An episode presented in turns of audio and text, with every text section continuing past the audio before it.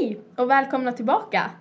Alltså vi vill bara börja med att säga tack för den jätte, jättefina responsen vi fick på förra avsnittet. Alla kommentarer och folk som har mött oss i korridoren, alltså det är verkligen jättekul för det känns som att vi har nått ut till så många människor. Verkligen. Och i dagens avsnitt så kommer vi att prata om ångest, hur det kan kännas att ha ångest och lite vad man kan göra för att eh, må bättre. Men glöm inte, vi är På riktigt! Det finns ju olika typer av ångest. Mm. Det finns exempelvis GAD, en generaliserat eh, ångestsyndrom. Det finns posttraumatisk stresssyndrom. Det finns fobi. Social fobi, tvångssyndrom, panikångest. Och detta är ju bara eh, några fåtal utav de diagnostiserade eh, ångesttyperna. Men det finns ju självklart också de som inte är diagnostiserade, de som man kan känna av ändå. Och det är mänskligt att känna ångest. Alla kommer känna ångest eller har känt ångest i sitt liv. Och det kan bero på många olika saker. Men det är så viktigt att man pratar om dem innan det blir ett problem också. För att ofta så pratas det om att ja, men har du ett problem så måste du gå och prata med någon. Men det är viktigt att prata med någon redan innan det blir ett stort problem för dig. Och då måste du inte prata med en skolkurator eller doktor. Det räcker med att du pratar med en familjemedlem eller en närstående till dig. Det är jätte, jätteviktigt. Och vill ni veta mer om olika diagnoser, vad som kan, så att du vet hur det känns att ha ångest, det är såklart olika för alla, så finns det väldigt mycket bra information på 1177 Vårdguiden som du kan söka på på internet. Jag Ska börja med att hälsa dig välkommen. Ska Tack. du börja med att presentera lite vem du är och vad du gör? Åh, jag heter Ulla-Maja Mm. Kristing Madison och jag jobbar som skolkurator på Visbygymnasiet.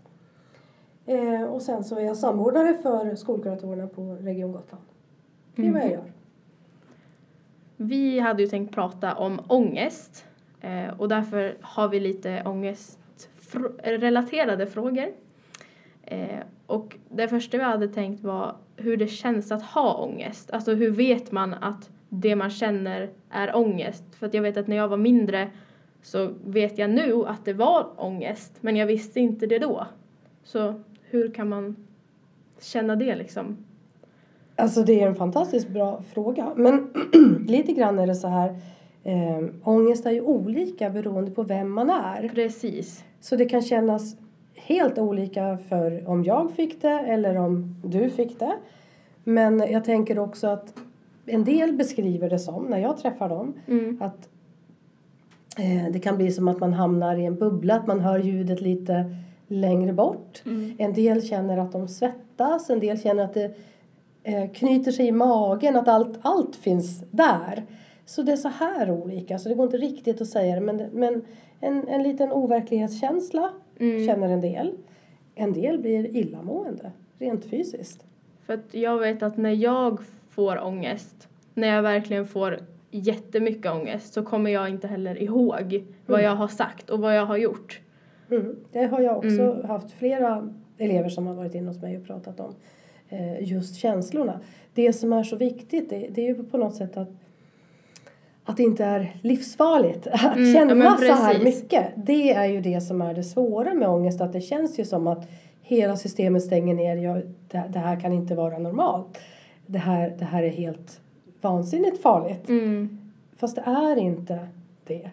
Utan vi överlever. Vi måste på något sätt klara av att, att vänta ut det och veta att det blir en peak som sakta, sakta dalar av sen också.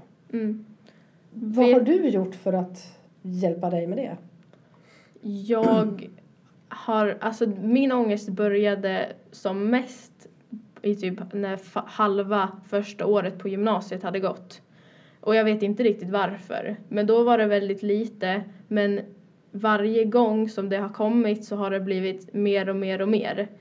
Och jag vet fortfarande inte riktigt vad det beror på. Och nu har det varit så i ett år. Och senast när jag verkligen hade jättemycket, det var i torsdags, då kom jag inte ens iväg till skolan för jag låg bara hemma och grät och sen blev jag arg och sen grät jag och så vart jag arg igen och får Mm. jättehemska tankar liksom. Och, och finns det ingenting du, du gör då? Du slänger inte, du liksom kastar inte på telefonen och ringer någon kompis eller pratar hemma eller har någon vuxen att prata med? Just när jag får så så vet jag att jag känner att jag bara vill vara själv. Mm. För att jag är så rädd att jag ska säga fel saker och göra någon annan ledsen. För att jag kommer ju som sagt inte ihåg vad jag säger. Men direkt efter, för det brukar hålla sig kanske tio minuter, ibland en halvtimme. Och sen direkt efter så går jag och, och pratar med mamma och pappa och bara säger antingen förlåt för vad jag sagt, jag menade ju aldrig vad jag sa. Mm. Men, och bara prata om det och då pratar jag ut ordentligt. Men jag har aldrig riktigt ett svar varför för att jag vet inte varför det blir så. Ja, och det är ju en av mekanismerna. Att Ja. Det behöver inte vara ehm, så att vi själva går omkring och känner att när det här händer, då händer också det här. Det finns inte en sån logik i det hela.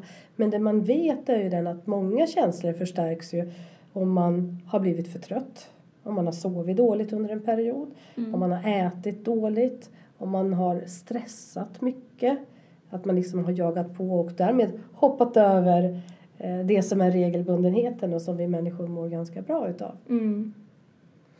Ja, för en av våra frågor var just vad man kan göra åt saken. Alltså när man känner att man får ångest. Om du har något tips på någonting man faktiskt kan göra. Eh, Det är också lite individuellt vad som funkar. Mm. Eh, För en del funkar att avleda tankar. Eh, För andra så funkar det, och det är också en sorts avledning, att, att vänta lite. För det är precis som du beskrev att det, det, det pikar och sen så blir det bättre igen. Eh, Och det är lättare att prata när det blivit bra igen än, än här uppe. Men bara det faktum att man har någon att prata om. Sen är det ju också så här, det här med att känna av press, stress, oro. Eh, många gånger så kan vi stoppa in ordet ångest även på de tre orden. Eh, och det kanske inte är vad en psykolog, en läkare skulle säga är ångest. Nej. Eh, men, men vi har... Jag tänker att det är bra att vi använder något ord. Därför att i samtal så kan man ju då klura på, är det, är det ångest eller är det oro du känner? Mm. Är, är det ångest eller är du stressad? Eh, vad finns det andra? Eller är du superledsen men inte egentligen vill prata om att du är superledsen? Det finns så många orsaker som gör att känslor blir väldigt, väldigt starka. Om det nu skulle vara så här att jag skulle då till exempel få ångest om, eller om en kompis skulle få en ångestattack. Vad ska man själv kunna hjälpa med om sin kompis får ångest? Jag önskar jag kunde säga att gör så här. Mm. För då, då vore jag bra. men men, men det, är, det är samma sak där att en del tycker faktiskt om att känna en lätt beröring. Andra tycker inte om det. Och hur ska man då veta? Då finns det ju ingenting annat än att prata och, säga eh, är det okej? Mm. Och i bästa fall så är du uppmärksam på om, om du tycker det är okej eller inte.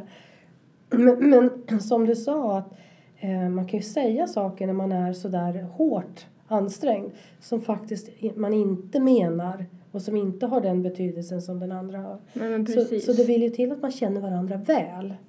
Att man inte blir ledsen och inte ledsen utan tar det för vad det är. Alla människor blir vi pressade ibland. Det tillhör mänskligheten att, Mm. att ha det här. Och är egentligen ett uttryck för att det är någonting som är viktigt. Det, det är en viktig signal. Det säger att det är någonting s- som finns där som jag behöver göra. Ehm, till exempel inför ett, en, ett prov så kan man ju känna av saker och ting väldigt starkt. Det betyder inte att man ska avstå från att göra det. Eh, Det betyder egentligen bara att det är en signal om att åh, det här är så viktigt för mig. Det är så stort så att det här är jobbigt. Men det är ju ännu jobbigare om vi hoppar över det. Om vi undviker det. Precis. För så har jag haft lite typ med innebandy, för jag spelar Mm. innebandy då. Eh, och det har varit lite så här inför typ så här stora matcher eller så här man vet att bara så här, nu vill jag prestera. Mm. Och då får man lite så här, fast om det går dåligt, vad gör jag då? Och sen typ så här, vet man att har man spelat dåligt en match då blir det så här, ja, men så här jag vill ju gå iväg och sätta mig och vara själv liksom och så här, gråta ut och verkligen liksom låt mig vara och så bara låt mig ha min tid. Och det är så här, jag vet ju inte om andra funkar så. Och det blir så här, om man, om man vet, för man känner ganska starka känslor när man liksom spelar och är, är i just den bubblan. Mm. Och liksom, man vet inte riktigt hur man ska hantera det. Jag vet ju inte hur jag ska hantera mig själv mer än att jag vill inte ha någon annan i min närhet.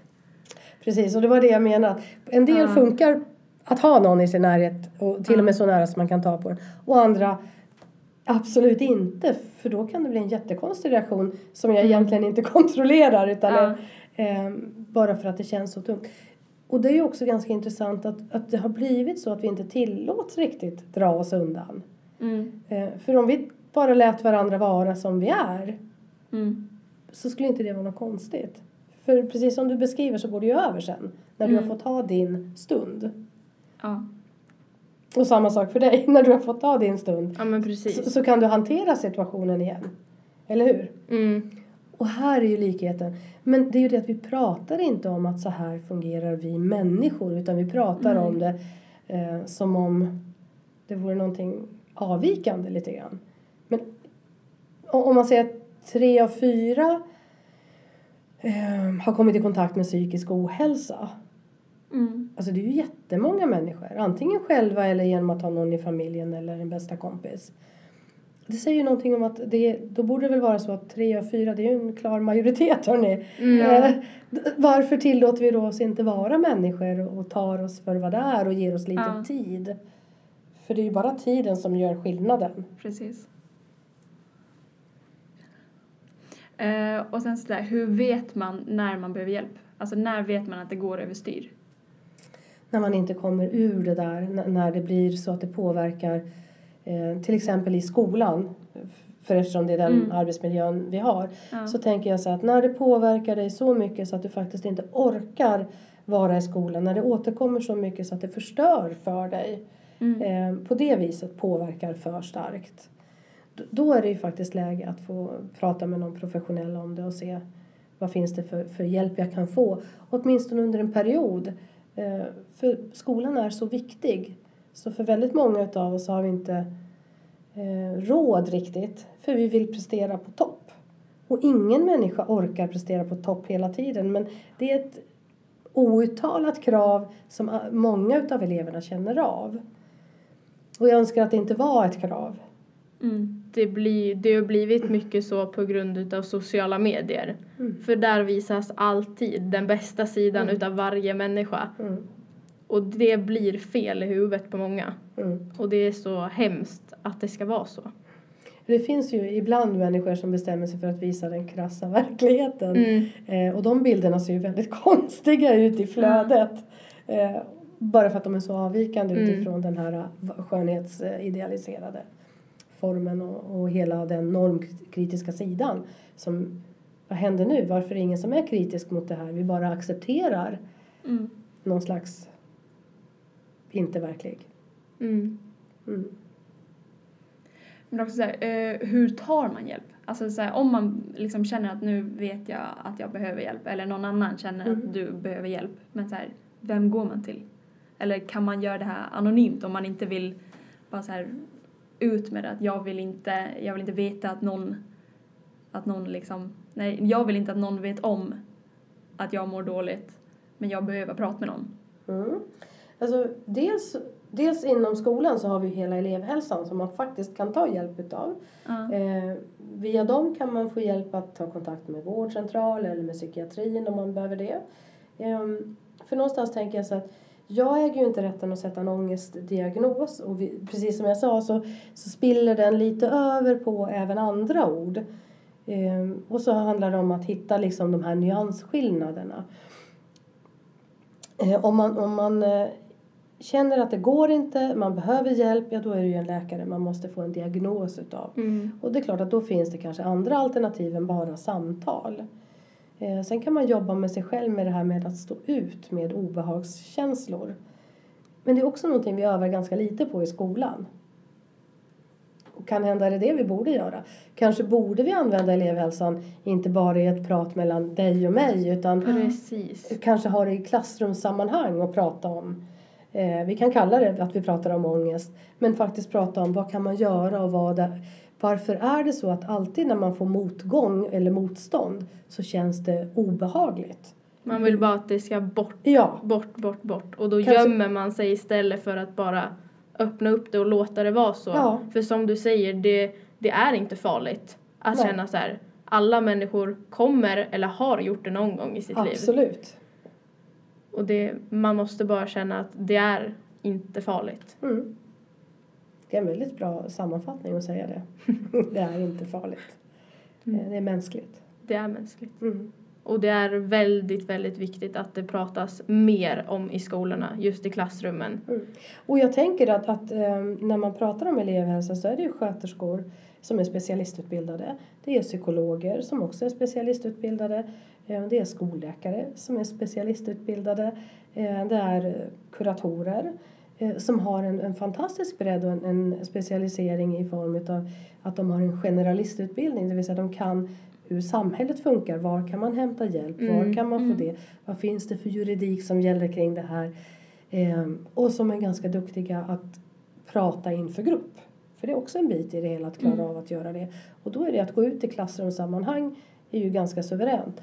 Men jag tänker också att det är ju inte någonting som elevhälsan kan komma säga att det här gör vi om inte det är vad ni vill ha. Om inte elever vill ha föreläsningar eller vill ha prat om det då blir det ju jättesvårt. Då Ja. går det ju inte. Nej. Så, så min, min idé det är att det måste komma underifrån via eleverna själva, att man säger det. Sen vet jag att det finns många, många grupper i samhället. Tilia är en av dem som jobbar just för att det här är vad ungdomarna vill ska finnas med i skolorna. Mm. Mm. Ja, så vi vill tacka dig för att du var med. Jag tyckte det var väldigt bra svar och vi kom fram till, till bra saker tycker jag. Jag hoppas att det kan hjälpa någon som lyssnar. Jag hoppas också det och jag tänker bara det att ni har en podd som tar upp de här sakerna och hjälper till. Så ni gör en jättestor skillnad. Tack för det. Tack Tack själv. Och som Ulla och Maja sa så är det jätteviktigt att det här kommer ut i klassrummen och på arbetsplatserna. Att man eh, får hjälpen till sig och inte ska behöva söka upp den. Precis. För vi tror på att om hjälpen kommer ut till människor så kommer färre gå runt och må dåligt. Precis. Det var allt vi hade för den här veckan. Vi hoppas att vi har kunnat nått ut till någon och Mm. hjälpa någon så att de känner sig mindre ensamma. Mm. Tack. Tack för den här veckan. Hej då!